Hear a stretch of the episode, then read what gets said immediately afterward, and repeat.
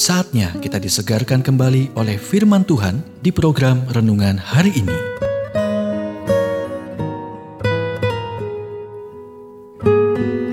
Renungan hari ini berjudul Cobalah untuk perlahan-lahan bagian pertama. Nats firman Tuhan dari Yesaya 52 ayat 12. Sungguh kamu tidak akan buru-buru keluar dan tidak akan lari-lari berjalan. Sebab Tuhan akan berjalan di depanmu dan Allah Israel akan menjadi penutup barisanmu. Pernahkah Anda mendengar tentang penyakit terburu-buru, orang yang memilikinya mengemudi dengan sangat cepat, melaju dengan zigzag.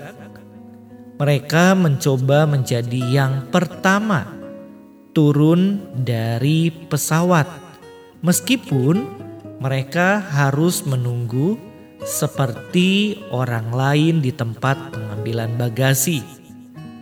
Mereka selalu melihat jam sambil menunggu dalam antrian, mengetuk-ngetukkan jari mereka dan tidak sabar, seperti seseorang yang hendak pergi ke toilet.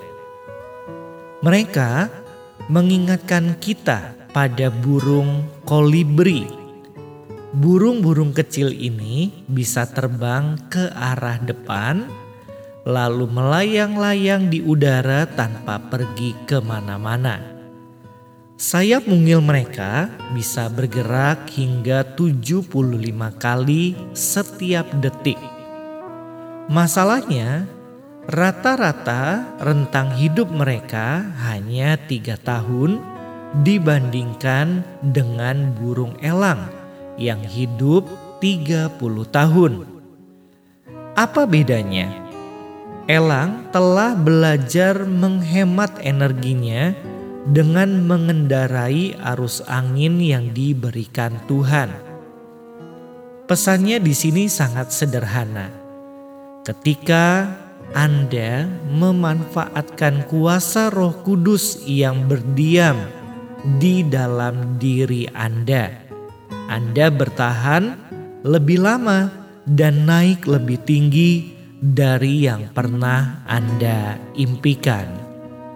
Seorang pendeta mengatakan bahwa dia adalah mesin penyalur stres ketika dia masih muda dan semua orang di sekitarnya merasakannya. Suatu hari, salah satu anaknya berkata kepadanya, "Ayah, Aku akan coba katakan hal ini kepadamu dengan cepat. Ayahnya menjawab, "Tidak apa-apa, sayang. Kamu bisa bicara pelan-pelan." Setelah terdiam cukup lama, akhirnya ia tiba-tiba menangkap maksud ketika anaknya berkata, "Kalau begitu, dengarkan pelan-pelan." Memutuskan untuk bergerak lebih lambat pasti akan meningkatkan kualitas hidup dan hubungan Anda.